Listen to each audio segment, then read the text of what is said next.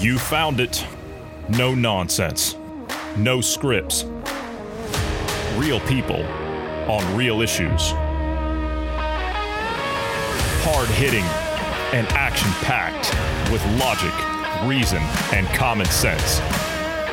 Everything you need and everything you've been looking for in a podcast. This is Dynamic Independence with Johnny Anderson, Bruce Adams, Marty Foster, and GP. Welcome to it.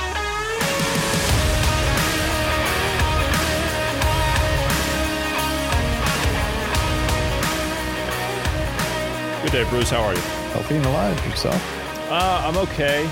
I uh, I'm a little. I have to be honest. I'm a little nervous. I, I'm a little nervous. I, I'm a little. I'm a little nervous that we're we're right on the edge of something absolutely horrible. We're right on the precipice of falling into the abyss. I, I'm I'm really concerned about it. Are you? Are you concerned about it? Yes, but I, I, think we're uh, I think we're referencing two different things here. Oh well, I was referencing the uh, the new dominant uh, Delta variant. That's what I'm. What, which was formerly known as the India strain, but we can't call it that because uh, uh, apparently that's uh, that's not inclusive enough or, or something. It's it's racist. I'm, I'm not sure. Whatever the World Health Organization says. The next Yeah, variant. my my Uh, they spin the wheel of variants, you know. Uh, I'm I'm just I'm convinced of that. They just go in and they have like the the wheel like wheel of fortune, you know. They just spin it wherever it lands. Yeah, that's the new one. uh, it, it seems that way. And this time round, though, they've changed all the names. Yeah, as you were saying, it's no longer the India variant or the African variant, or now it's the uh, alpha, beta, gamma, delta, whatever. Don't forget they're- about they're calling it something different.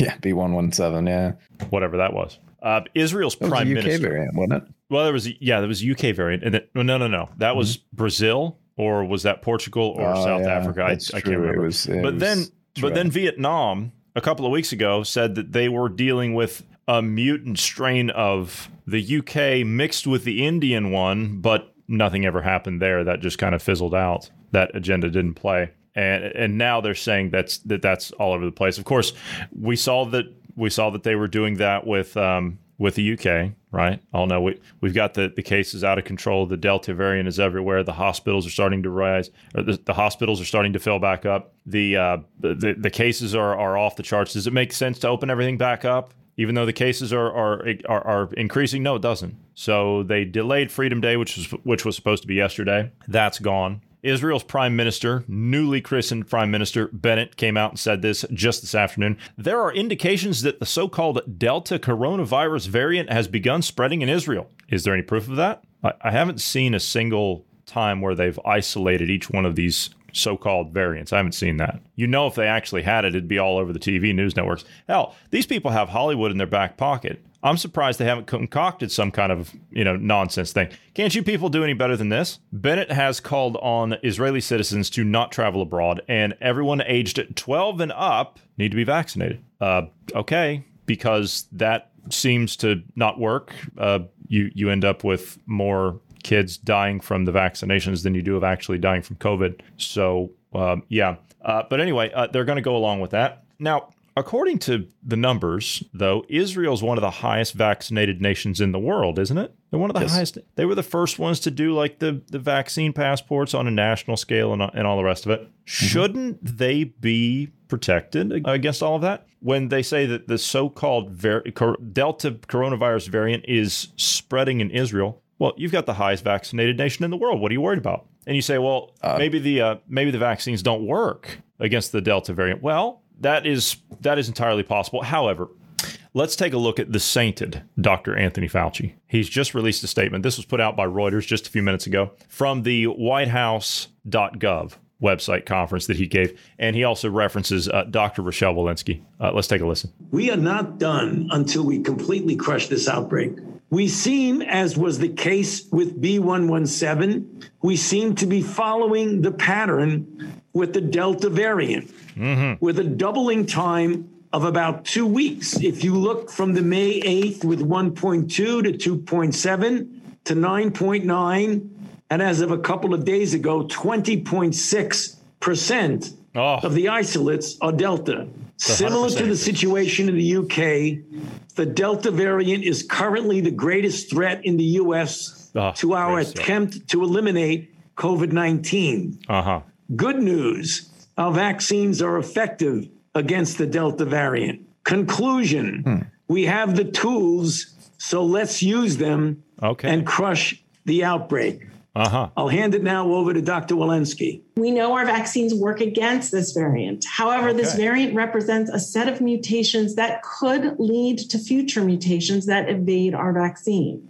And that's why it's more important than ever to get vaccinated now to stop the chain of infection, the chain of mutations that could lead to a more da- dangerous variant. It's funny. I, I know that you, as the listener, can't uh, can't see that obviously, but uh, Bruce and I are sitting here watching it, and you can see her reading clearly from Mm-hmm. Sounds to me like a tele, or looks to me like a teleprompter or some type of a cue card or something there in front of her. Because don't pay any attention to what she says. What she's doing is she's talking a bunch of nonsense. She's reading from a pre prepared statement that's been written for her. Now, Fauci, I think, is good enough at this point. He's been in there for four decades. He's good enough to pretty much wing it on his own. He's entrusted by the medical and health establishment and the pharmaceutical companies to carry the message and be a politician. I think he's well enough off to be able to handle that himself. Does that mean he doesn't have speechwriters? Probably not or maybe he gets talking points and he just goes with it. He's a politician. But this woman, she's reading off a script. And be quite honest with you, the entire agenda is a script. They're using the same agenda. They're playing the same game in the UK. They're playing the same game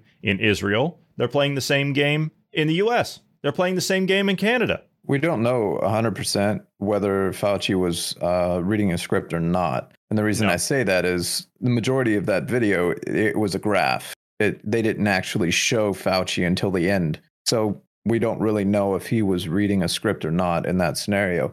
But it would not surprise me if he were reading a script, or as you said, he'd already been briefed beforehand and was, you know, just winging it. He's been pushing the narrative for a year now, so he should be well rehearsed on what to say. He should be, yeah. And as I said, he's been in there for four decades. He's a politician. But what happens when you go against the grain, right? We we know we know kind of how this goes. You get banned, you get shut down, you get pushed off. Last night after we went offline, something came through from the National File, alternative media websites uh, run by a guy named Tom Pappert they put out some good stuff. Uh, we cover some of their stuff here from time to time. Uh, they look at some pretty credible stuff and, and put out some good information. So we look at their stuff from time to time. Well, they got banned from Twitter yesterday. What did they get banned for? They got banned for for exactly what we were discussing yesterday. We were discussing the woman who lost her nephew, her 13 year old nephew, three days after they got their second Pfizer jab. All they did over at the National File was put that article up. That's all they did. They didn't put a spin on it with with an op-ed piece or, or something like that. They just put it out. Now, the woman who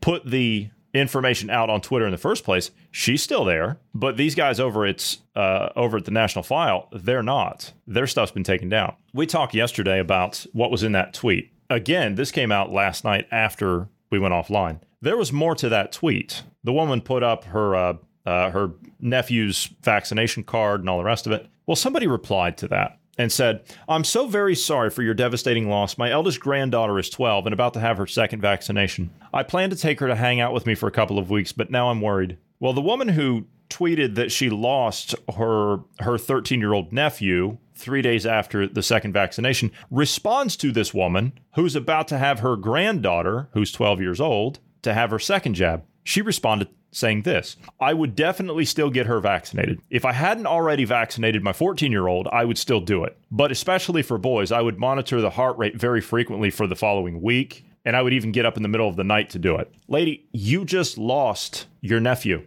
to this. You yourself even questioned the CDC, and she doubles down. As if she wasn't doubling down before. Now she's doubling down again, telling other people, yeah, I'm, I'm still for it. Sure. You know, I like to think that, you know, we were kind of discussing this before we started. I, I like to think that it is what you were saying, Bruce, is when something like this happens, you think that's going to be their wake up call. But is it? This is not the first time I've heard a story like this. I heard a woman call into a podcast about a month ago, and her brother took their mother to get vaccinated, and she's looking around doing her own research and everything, and she's saying, "Don't, don't do that don't do that because it's experimental. There's there's no proof that any of this stuff even works. We don't know what the side effects are. We don't know what the long term effects are. Don't do it. But he convinced her. He not not the woman. He convinced his mother to go and have it done, and she was dead a week later. She then goes back. She was calling.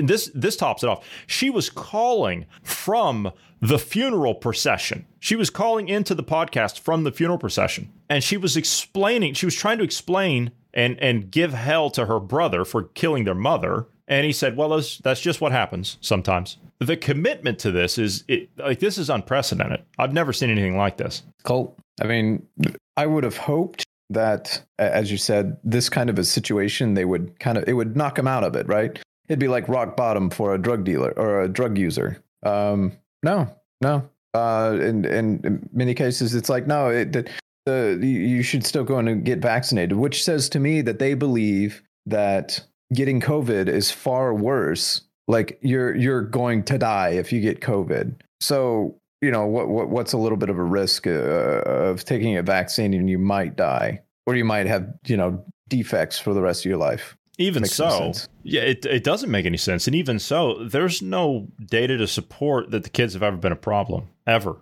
there's no data uh, no in that. fact in fact the data shows that the kids are least vulnerable to covid-19 i mean it, all the data that we've seen so far especially in places with schools still open uh, kids are not affected by it at all. Not only do they not catch it, but they don't transmit it. And if they do happen to catch it, it is so minor for them, they don't even realize that they have it. They're asymptomatic. So, uh, no, there, there's no reason to go and get the kids vaccinated for this when you're more likely to have health problems from getting vaccinated for the kids than to actually catch it. Mm-hmm.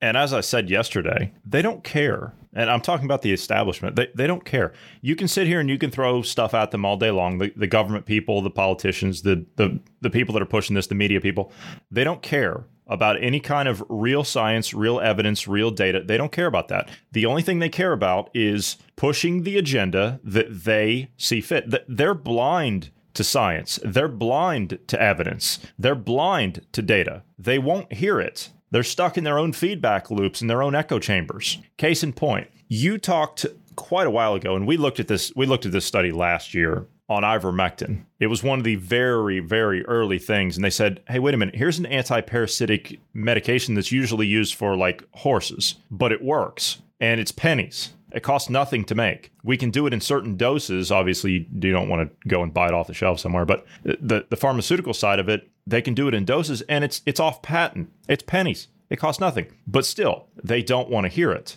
When we were hearing the stories about India, how it was some apocalyptic event and, and all the rest, they were burning bodies by the truckloads in the streets and everything else. Yeah, whatever. Uh, by the time they were doing that, what happened? They switched to vaccines. They were using preventative measures. They were using therapeutics like ivermectin because it's pennies. They can hand it out by the handfuls and it costs nothing. They noticed in India that when they did the ivermectin, cases dropped by 97% in a week. 97%. Nope, we got to switch to vaccines, according to the World Health Organization edicts. We've got to switch. Then you had people dying. They don't care about what works.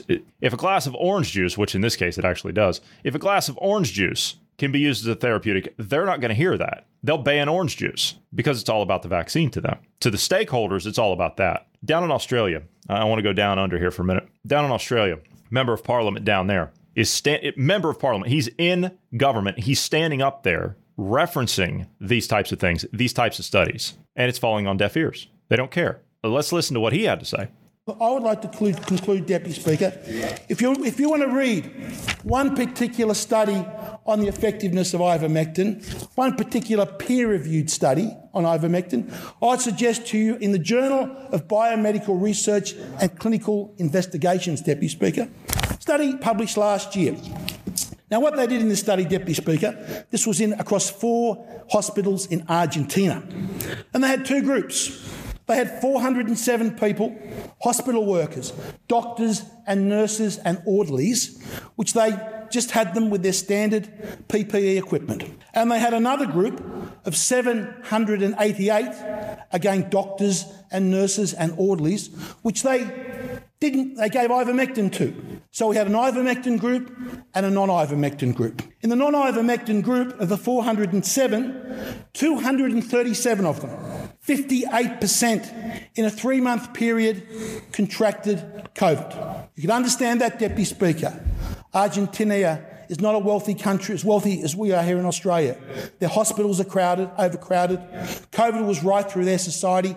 The nurses and doctors in that hospital that didn't take ivermectin in that study period, 58% of them came, became infected. But of the 788, of the 788 that took the ivermectin treatment, Deputy Speaker, can you guess how many contracted COVID out of 788. Remembering, it was 58% in the other group. 700, it was zero. A duck egg. Not one single person, not one single doctor, not one single nurse, not one single orderly contracted COVID. And yet in the other group, Deputy Speaker, they had 58%. If that is not enough evidence, if I've not shown enough evidence here tonight that ivermectin must be adopted widely in this country, Run after the results across the board in countries like India, how successful they have been at crushing their COVID curves with ivermectin, Deputy Speaker. It must be adopted widely in this country. It is an effective treatment. And Currently, Australia has around 7 million people in lockdown, last we heard. It's kind of hard to get information out down there, but last we heard they had about 7 million people in lockdown because of 25 cases 7 million people because of 25 cases. This member of parliament, this gentleman right here who put this uh, put this video out. What do you think happened to him the same day once he put that report out? What do you think happened to him? His Twitter account, his Facebook accounts were all shut down. When he posted this information, when he posted that video of him arguing that case in the Australian parliament, pleading with the government that he works in to implement that type of medication to get out of this mess, he was taken down. Are we surprised? It, it, no. When it comes down to this kind of stuff, when we look at this, would you not be okay? Let's say this pandemic is as bad as they're making this hysteria to be, right? As bad as they're genning this up to be. Would you not implement every single measure that would help mitigate hospitalization or death? Absolutely, absolutely. So if why? So why are they, why why aren't they pushing it? Yeah, even if it's a, a, small, minute chance of possibly being a therapeutic, let's let's look at it. Even if it's a small, yeah. we're not closing the gyms. We're keeping them open. We're not restricting people's access to clean, healthy food. We're not shutting down the economy so people can sit at home and gain 15 pounds. We're not doing that. Absolutely not. Whatever the case may be. So uh, uh the only thing I can conclude at this point, uh, because they're unwilling to to to look at those other things, is they have malicious intent if you're unwilling to pick up the uh, ivermectin or hydroxychloroquine or whatever the the the drug is that's out there that has been out used. I mean, it's it's off patent. It's been used for a long time. It's won Nobel prizes. I mean, wh- why would you not look at it? Why would you not use it? Why would you not at least test it in your own country and do your own experiments to see that it, whether it works or not? I mean, God, so I, I think this is all malicious in, in this case. This this is all has uh, negative intent. I agree. I agree. What do you think should happen to China? I know we've kind of tossed around ideas before, but the, the administration has come out uh, with a spokesman and who's who's commented on uh, what the possibilities and what the ramifications could be uh, for China should it come out that uh, they are um, you know responsible for engineering this type of thing and it got out of a lab uh, assuming that that's the case. Not saying that that's what it is, but just assuming that that's the case. What What do you think should be the ramifications? Um, that's a tough one. Because, hang, on, hang on. Uh, let, me, let, me, uh, restate this. Uh, hold on a second. Let, let, me restate this. Maybe I was overreaching just a little bit too much because we have covered that topic before. What do you think should happen if China doesn't cooperate with the investigation on the origins, which clearly they have not up to this point? But what should happen to them if they don't cooperate? Well, putting it that way, uh, not cooperating, well, I would say sanctions. Uh, at that point. To your other question about whether or not the, the reason that's difficult for me mm-hmm. is because of I, I know how how we respond to that. That's why it's difficult because I don't disagree and I, I don't want to see that. It, you know, so yeah, it's a tough one. Well, Jake Sullivan, uh, who is uh, he's a national security advisor, uh, he was discussing the Biden administration's plan to, uh, yeah, uh, to possibly deal with this. Uh, and he he said that uh, he was on Fox News on Sunday, and he said that, and I'm quoting here: China will face isolation in the in the international community if the country does not cooperate with further probes into the origin of the coronavirus pandemic. Uh, I mean, okay, that's great. So you're gonna but you're gonna tell countries. I mean, to be honest with you, COVID aside. I'm sorry. I don't care if it's China. I don't care if it's Venezuela. I don't care if it's Cuba. Whatever. If you're a totalitarian nation, any kind of any kind of totalitarian nation where you suppress your people, any in any form, right, left, I, whatever, I don't care. If you are violating the human rights and the freedoms, the personal freedoms of your citizens, we're not doing business with you. Period. End of story. End of story. It ends there. Of course, that's me. You know that that's me. I'm. Of course, I would if I were to to take that stance as a politician, I'd be, well, you know what would happen to me these days. Yeah, true. I, I would also say that um, eh, while doing sanctions on China, we should also be looking at here, like, I don't know, you know, the um, different organizations that were funding uh, this Wuhan lab um, maybe we should do uh, investigations into them and start uh, hanging out some people to dry. Um, uh, Google, for example, and, and the DoD and yeah. National Institute of Health and CDC and those, yeah, those those yeah. Are, those those people, yeah. Uh, so, Mr. Sullivan here, uh, he went on to say, what Joe Biden did in Europe this week was rally the democratic world to speak with a common voice on the issue for the first time since COVID broke out. President Trump wasn't able to do it. President Biden was. He got the G7 to endorse a statement saying in unison that China must allow an investigation to proceed with it within its territory. Okay, first of all, let, us just start at the beginning of that. Uh, what Joe Biden did in Europe this week was rally the democratic world to speak. No, what Joe Biden did in Europe at the G7 was kowtow to the European leaders. That's what he did. He showed no sign of leadership whatsoever. He sat there and took it. Did you see the photo of Macron sticking his finger in, in Biden's face with Biden with his head down? And and did you see the video that was circulating there for a while of all of them getting their picture taken or whatever out there on the steps or whatever it was, and then they all walked in in this this crowd towards the uh, uh, towards the garden party. Biden was bringing up the rear. He looked at the camera and just kind of waved at it. What he did was rally the Democratic world. Are you serious? President Trump wasn't able to do it. He wasn't able to do it because these people are politicians. They won't work with that. They won't work with a real person. They won't work with someone who sit down who will sit down and talk tough. Of course he couldn't do it because none of them were playing for the same team. And I'm not cheerleading for Trump, believe me, but Trump was an outsider one way or the other. He got the G7 to endorse a statement saying that in unison what what is this? He didn't do anything except sit there and make a fool of himself in the US. He was talking over Boris Johnson, who had already introduced the South African representative, and he said, "Oh, don't forget the South African representative." And everybody laughed at him. So no, leadership role. You go you go on down the road with that one, Jack. Sorry. Or Jake. He said, it was it a is disgrace. That, it was a disgrace, without a doubt. Without a doubt, 100%. He went on to say, it is that diplomatic spade work. Spade work. Yeah. Is that is that like the spade work of those shovel ready jobs that uh, Barack Obama, his predecessor, was talking about? Spade work? Yeah. Rallying the nations of the world, imposing political and diplomatic pressure on China. Since when? Since when has has Stumblebum Joe done that? Since when? Last I heard him speaking about China, he said, No one spent more time with Xi Jinping than me. I've got 25 hours racked up. We've had private dinners. China's not our adversary, they're our friends. That's imposing political and diplomatic pressure on China? Well, I would argue he doesn't really have much much of a leg to stand on when it comes to China because China has enough dirt on him and his family that um, yeah.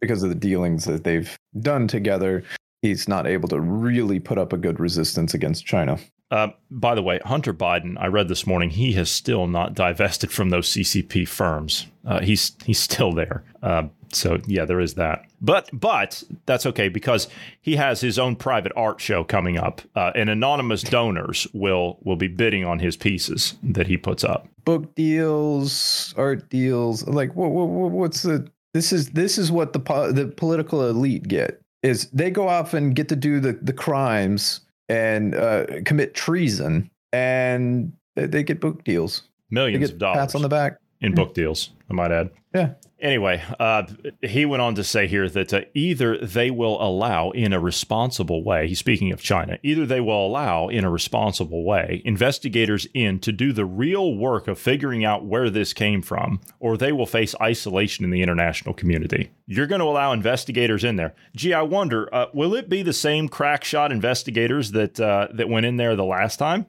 Peter Daszak? For example, the World Health Organization, that was the guy who actually funded the lab in the first place through the Eco Health Alliance. Now, Peter Daszak was removed from the medical journal's COVID 19 commission. That happened, which is the Lancet, which a lot of interesting stuff in there if, if, you're into that kind of stuff. I mean, we look through a lot of, you know, a lot of their white papers and stuff from time to time. So the Lancet, that's kind of like their official publication. Uh, he was removed from the COVID 19 commission following numerous exposés by the, uh, by the National Pulse Oh, Raheem Kassam and Natalie Winters, they, they do some fantastic work calling out this guy. Uh, surrounding uh, specifically his work with the Chinese Communist Party, I might add. Uh, the webpage for the Lancet's commission now reads recused from commission work on the origins of the pandemic under Daszak's entry. So he's he's no longer uh, he's no longer there. Uh, an interdisciplinary initiative encompassing the health sciences, business, finance, and uh, public policy. That is the Lancet's COVID 19 Commission's self described uh, uh, position. The work for the Commission has four main themes. So let's see if he actually met these criteria. Recommendations on how to best suppress the epidemic, addressing the humanitarian crises arising from the pandemic. Hold on. I'm, I'm, I'm stuck on the first one here still. Suppress the ep- the epidemic. So before it becomes a pandemic, the epidemic. So like a local outbreak. Right, but suppress the epidemic. So that could go one of yeah, two ways. I see where you're going with yeah, it. Yeah. Yeah. It could be that he was suppressing as in hiding it, not hey, hey, Tony. suppressing as in controlling. Yeah, hey, hey, Tony. We really appreciate you keeping the uh, the the Wuhan Institute of Virology out of the press. Thanks for running interference for us. We really appreciate that. Mm-hmm. Mm-hmm. Your friend Peter, call me. Addressing the humanitarian crises ari- arising from the pandemic. Boy, they've done a bang up job with that, haven't they? They've done Yeah. great with that one. Addre- Mm-hmm. addre- this is even better. Addressing the financial and economic crises resulting from the pandemic. Again, how many trillions have Fantastic we job spent? again. Yeah, they've done great with that one too. Uh, I, Mm-hmm. I mean, I think all of our Western economies lost last year. Every single one of them. The only one that was brought up in the world was China. They grew by seven point three percent. Just, I'm just saying. Now, here's the other thing here. Now, let's see if let's see if this one uh, will let's see if this one will uh, well motivate you a little bit. They're also responsible for uh, rebuilding an inclusive, fair, and sustainable world. Gee, I wonder where that talking point comes from. Huh. That sounds uh, uh, awful familiar. Huh.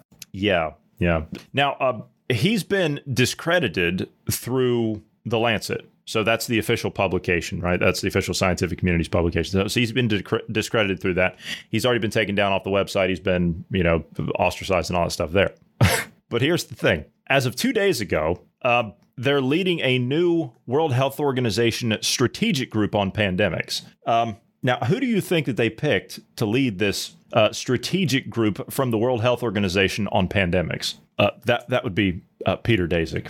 just just saying. Uh, also, there is uh, there's another person that they picked to uh, to get onto this uh, uh, this whatever this is. Uh, this strategic group from the World Health Organization, a 26 person body dubbed One Health High Level Expert Panel. Tell me that doesn't sound like bad translation. Uh, What was it again? Hang on. One health. One Health High Level Expert Panel. Wow, that's uh That's something, isn't it? It's like Build Back Better. Yeah. yeah.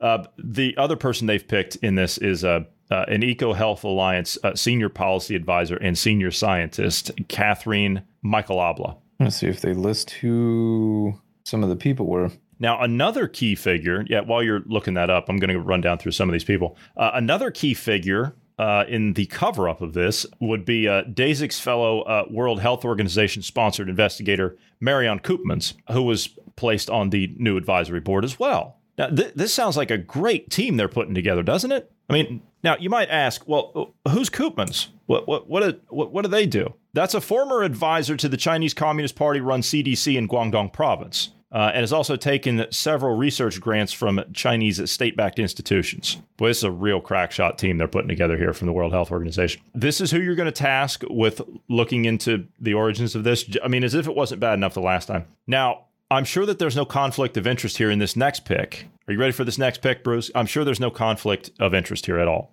Two Chinese Communist Party officials, China's CDC Director George Gao and Chief of the body's emerging infectious disease branch, Zhao Li, uh, they were also picked to be on this. Um, uh, how, how do they put it? Uh, this strategic group, the World Health Organization strategic group on pandemics. No problem here, comrade. No, no, there's no problem on this at all. Uh, the One Health High Level Expert Panel, or OHHLEP, expands upon the United Nations mission of One Health, described as an approach to designing and implementing programs, policies, legislation, and research in which multiple sectors communicate and work together to achieve better public health outcomes. Now, here's interesting. What, what are they going to focus on? Well, they're going to focus on providing policy relevant scientific assessment on the emergence of health crises arising from the human animal ecosystem interface and lead in the development of a long term strategic approach to reducing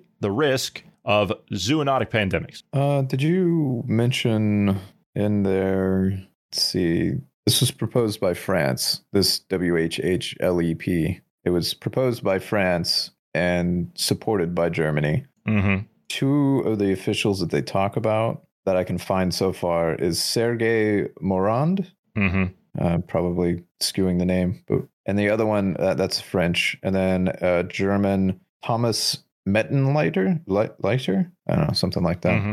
from the Institute Council of the Frederick Loeffler Institute. Uh huh. Well, either way, uh, I think there's quite a bit of conflict of interest there in the in the picks that they've they've put up there. We've got 26 in all, but those are just some of some of the few. You've got two Chinese Communist Party officials. You've got Daszak. You've got people that work with him at EcoHealth. They're senior policy advisors and they're senior scientists. I think there's a little bit of a conflict of interest here, don't you? Just a little bit. Yeah. And um, on top of that, uh, supposedly this they're supposed to meet three times a year um, going forward, and then produce a report. Actually- so this is going to be an ongoing thing. Actually, you know what? We should just do that with the United Nations in general. They should meet three times a year and then produce a report, Yeah, and that's that. That'll be the end of it. and then bugger off. the yeah, and let's let's just do the, the same thing the with the year. European Union, and and let's do it with uh, let's do it with the U.S. Congress as well. You, know, you can meet three times a year and then put out a report, and that's the end of your federal job. government in in in, in general should uh, Yeah, three days. At the days federal th- level, yeah. three times a Three year. days. Yeah.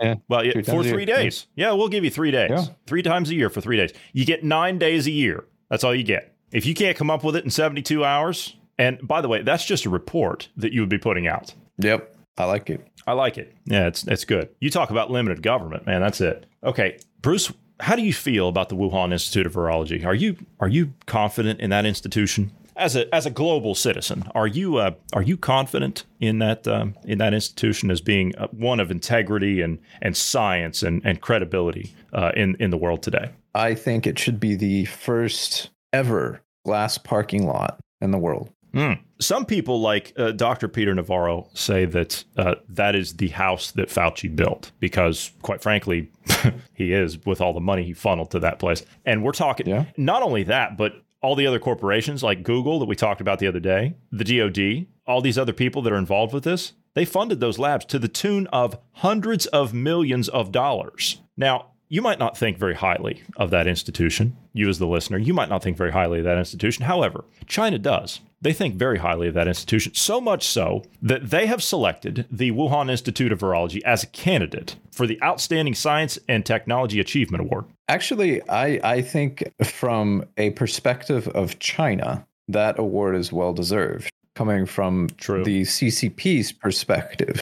True. Yeah. You, you have to you have to look at it in terms of how these communist regimes operate and totalitarian re- well totalitarian regimes in, in general how they operate. Uh, whenever there is doubt cast on an institution, the ruling party, whether it's a fascist government or a communist government or whatever, they will always do one of two things. They will deflect and make the problem go away and they'll shut it down behind the scenes, or what they'll do is they'll create some kind of smokescreen around it and and give it uh, its praises, talking about how wonderful it is. That's what they'll do with companies that are compromised and could bring down totalitarian rules in these these uh, totalitarian societies. It's always worked like that. For example, there wasn't really much to talk about in. Um, in the manners of uh, certain companies uh, in Germany during the time of uh, of the Nazis. However, some companies actually survived. Volkswagen, for example, right? The people's car. Actually, the design of the Beetle was a design of Hitler. That's that's the truth. So you create things around it to, to make to make it actually look better. You you boost it up. Who designed the SS uniforms in Nazi Germany? Was Hugo Boss. See, you give it a boost. The company, if if Hugo Boss didn't play ball, well then that would have given him a bad name. They would have been discredited and, and pushed off behind the scenes, and that would have been it. But instead, we'll make your government people stylish. Yeah, we'll make them look good. That's what they do. So, what they do with corporations in totalitarian regimes. It's no different here with this group. So, according to the Global Times, which is the Chinese state run uh, mouthpiece, uh, according to that, which is a tabloid newspaper pretty much, uh, under the auspices of the uh, Chinese Communist Party flagships, People's Daily newspaper, uh, which oddly enough, I, I think you could almost look at that in former terms or in former times in the US there was a paper that was put out I don't know if it's still there or not there was a paper that was put out back in the I want to say it was in the in the 50s and all the way up through the 70s. It was called the Daily Worker. It was a communist newspaper in the United States that was that was put out. Uh, and it was nothing but Marxist propaganda. And it, it's kind of like this is kind of the same thing. It's uh, you know Global Times, People's Daily, you know that that kind of stuff. I don't know if it's still called that. I'm sure they've probably changed the name for it. But there's so many left wing rags out there now that's i mean hell i mean they're all like that. But the idea of that paper was to be promoted as in worker daily worker working class. You know we're going to promote it to like the trade unions and and things like that because that's who they needed to get on board daily worker. And i'm sure bruce 1958 was the last 1958 issue. That was the last issue. Okay, yeah, yeah. I I, I want to say I want I, I knew it was in that time frame somewhere, but I I wasn't exactly sure. But I remember that reading about that paper in uh, in history books, uh, and it was a communist newspaper. But anyway, uh, this is basically the same thing, but this is put out on a global scale. Uh, they comment on international issues from a nationalistic perspective. You know, the things that we're told to hate. Do you know what happens if you're uh, a non nationalistic person in China, oh, life's not going to be very good for you. The award is given to individuals or research groups who have made or demonstrated significant achievements in the past five years. Has that institute demonstrated significant achievements in the past five years? I would argue yes, depending on how you're looking at it. They have made significant achievements in the past five years. That institution got the rest of the world to crash their economies. I would call that if you're if you're a totalitarian dictatorship, I would call that a significant achievement, wouldn't you? Resounding success. Oh yeah. And you got the rest of the world to to say it came from a wet food market. It was an animal mm-hmm. transmitted disease, not a mm-hmm. engineered the CAS, uh, the National Academy for the Natural Sciences of the People's Republic of China, awards 10 such individuals and research groups every year. The Global Times reported that the lab was selected for carrying out pathogen identification after the COVID 19 outbreak. Oh, you mean it was kind of like what Jon Stewart said on Stephen Colbert. Uh, we have a coronavirus outbreak in the city where they have a lab that specializes in coronaviruses. Maybe we should ask them what's going on. That that's exactly like, hey, uh, we have an outbreak of chocolate in Hershey, Pennsylvania. Maybe we should ask the Hershey chocolate factory that's there what's going on.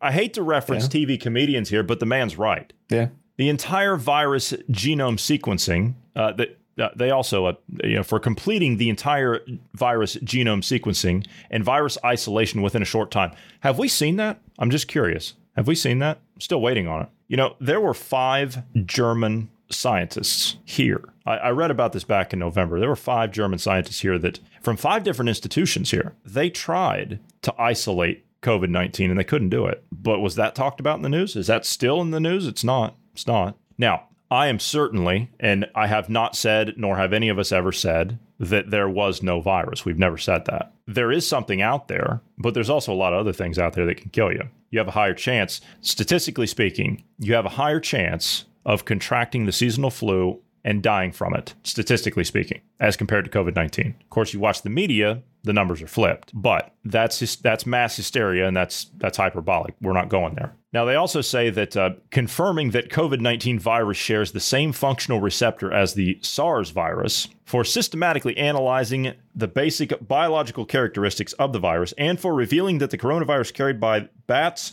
may be the evolutionary ancestor of the COVID 19 coronavirus. Evolutionary ancestor. Ha uh ha no. Uh, if you consider evolution to be engineering, you're like if you if you'll consider that as uh, evolution, then okay, I, will give you that. It, but uh, nah. Now, what's interesting here is not only did they give that to uh, how do they put it? Uh, research groups that not only do, they also give it to individuals too, and they've picked a couple of people here that you might know. Uh, they've picked a couple of people here you might know uh, to give this award to as well. In addition to the lab being selected as the candidate for the prize, China's Batwoman Shi Zhengli and Yuan Jiming, I think her name is Jiming, director of the Wuhan Institute of Virology's National Biosafety Laboratory, were selected as outstanding contributors of the Wuhan Institute of Virology group candidates. So, the woman who went led the team to the caves to collect the bats to bring them back to the Institute of Virology to engineer them using money from EcoHealth Alliance that was funneled by Peter Daszak, the Department of Defense, the CDC, and Google the woman who's responsible for doing that research, the Bat Lady, which has been talked about by Bannon and his team and Navarro, she's been listed in several research papers that we've looked at, several white papers, peer-reviewed white papers at that. She gets the outstanding she she gets the outstanding award. you couldn't make this up. You could not make this up. This is too good. The Chinese state run media outlet, Global Times, wrote that the Wuhan Institute and scientists at the Institute, I'm quoting here, have been attacked in a new round of slander from Western politicians and media. China's foreign ministry spokesman stressed at Thursday's press conference that the scientists working at the Wuhan Institute should be awarded the Nobel Prize in medicine rather than being blamed for being the first to discover the gene sequence of the novel coronavirus. you, could not make this up. You couldn't do it. If you were writing a bad script for a movie, you couldn't do better than this. I mean, uh, some of the articles coming out of like um, Babylon Bee and uh, The Onion are more believable than what what's happening. If you were to go back just a few years and look at Babylon Bee or or The Onion and compare it to now, that that seemed like just a normal day, like compared to what's happening now. Right? I mean, you, the Nobel Prize.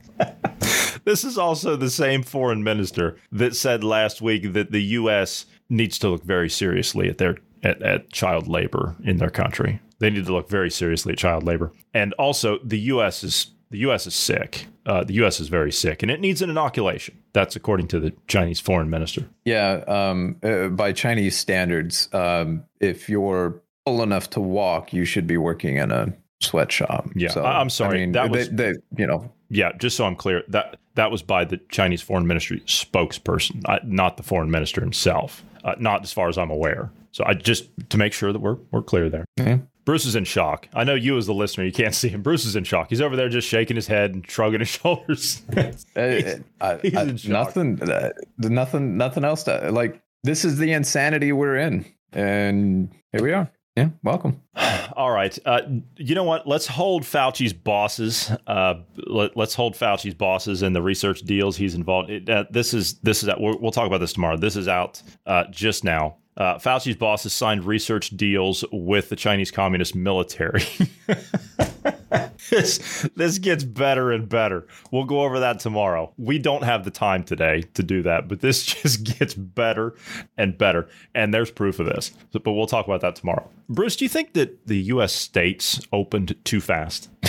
I I think they did. Yes, that's that's a real question. Shut down to begin. Yeah, that's a real question. Do you think they opened too fast? Um, it depends on who you ask. What what perspective you're coming from. If you're coming from the progressive left, yes, it opened too quickly all states open too quickly. Um, if you're coming from someone that uh, likes this country and likes the lives that we have, um, we shouldn't have shut down in the first place. uh, the mayor of Atlanta, uh, Keisha Lance Bottoms, uh, she says the reason that the crime is rising uh, in the city, the violent crime is is rising, is because they they lifted the lockdown restrictions too soon. That's that's why the, the crime's out of control. It, it couldn't be the fact that you're defunding the police department. It couldn't be the fact that you're playing cultural warfare against uh, against your own population. It couldn't be the fact that you're stoking race violence, causing police officers to quit because they're afraid of getting prosecuted for doing their jobs. Couldn't be that.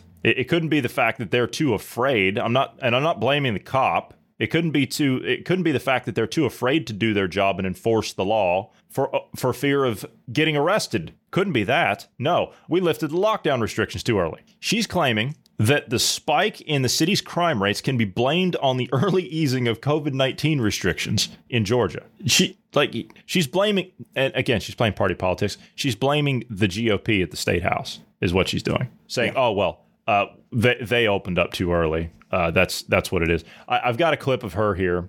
Uh, let's, and I, I'm I'm really I really don't even want to hear it, but uh, let's let's listen to it anyway. It's happening across the country, but it is definitely happening in your city. Homicides at the highest level in 20 years, and we're going into a summer hot weekend. It could be very bad. What are you doing about it?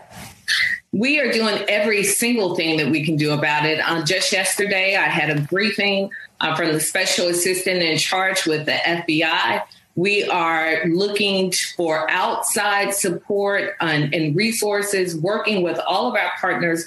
But you're absolutely right. Unfortunately, this is a spike that we're not just seeing in Atlanta, we are seeing it across the country. I'm talking to mayors in major cities, uh, in cities really big and small, and we are all grappling with the same issues. In Atlanta specifically, we have really put a push towards getting our young people to work this summer. Uh-huh. Our schools were closed by and large for the entire school year, and there is the mental health piece as well. So, uh, President Joe Biden and the American Rescue Plan set aside $5 billion towards violence prevention programs, but also there is the here and now that we have to deal with. And we believe that getting at least 1,000 young people to work this summer, which we've had great success with, will help. But there's still so much work to be done. And until we deal with the systemic issues of gun violence in this oh, country, oh, how easily young people people with mental illnesses can access guns in this country. Here comes the I'm afraid control. that this will not be the last summer that we are having this conversation. Uh, You've called this a COVID crime wave, but killings are up 50% from before COVID. Where is this coming from? Defunding well, I think there are a couple of things that you have to compare. Remember, in Georgia, we were open up before the rest of the country, even before the CDC said that it was safe for us to open.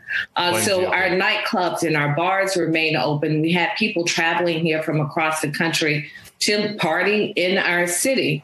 Uh, so we believe our comparable numbers are from 2019, which they are still up. Um, but again, this is an issue that's happening in cities across the country. Okay. If it were an Atlanta issue alone, uh, then I would know that there was something that we weren't getting right addressing. All right, all right, that, that's enough. I can't hear any more of that. Uh, all right, they're up in cities across the country because you've defunded the police in cities across the country. That's why the crime rate's out of control. You're persecuting officers that do their jobs. You're dismissing charges against people that commit violent crimes out in the open. What just happened in New York to all the people that were, excuse me, or was it DC? All the rioters in DC? Uh, New York. New York. All, all the rioters yep. in New York? What just happened? What the DA's office, the useless DA up there, what the DA's office just do? What the state's attorney just do?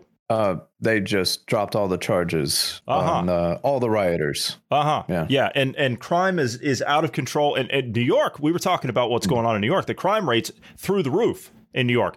Two hundred and eighty nine percent in the Upper West Side just this year. Yeah, but there's there's also another kicker to that. Um, they've dropped all the charges on the rioters themselves. Uh-huh. But 39 of the officers they're looking at punishing for responding to BLM riots. Oh, oh, so they were doing exactly what we said they were doing. They're punishing police officers rather than people that actually commit the crimes. Look at these numbers, Bruce. Look at these. Yeah.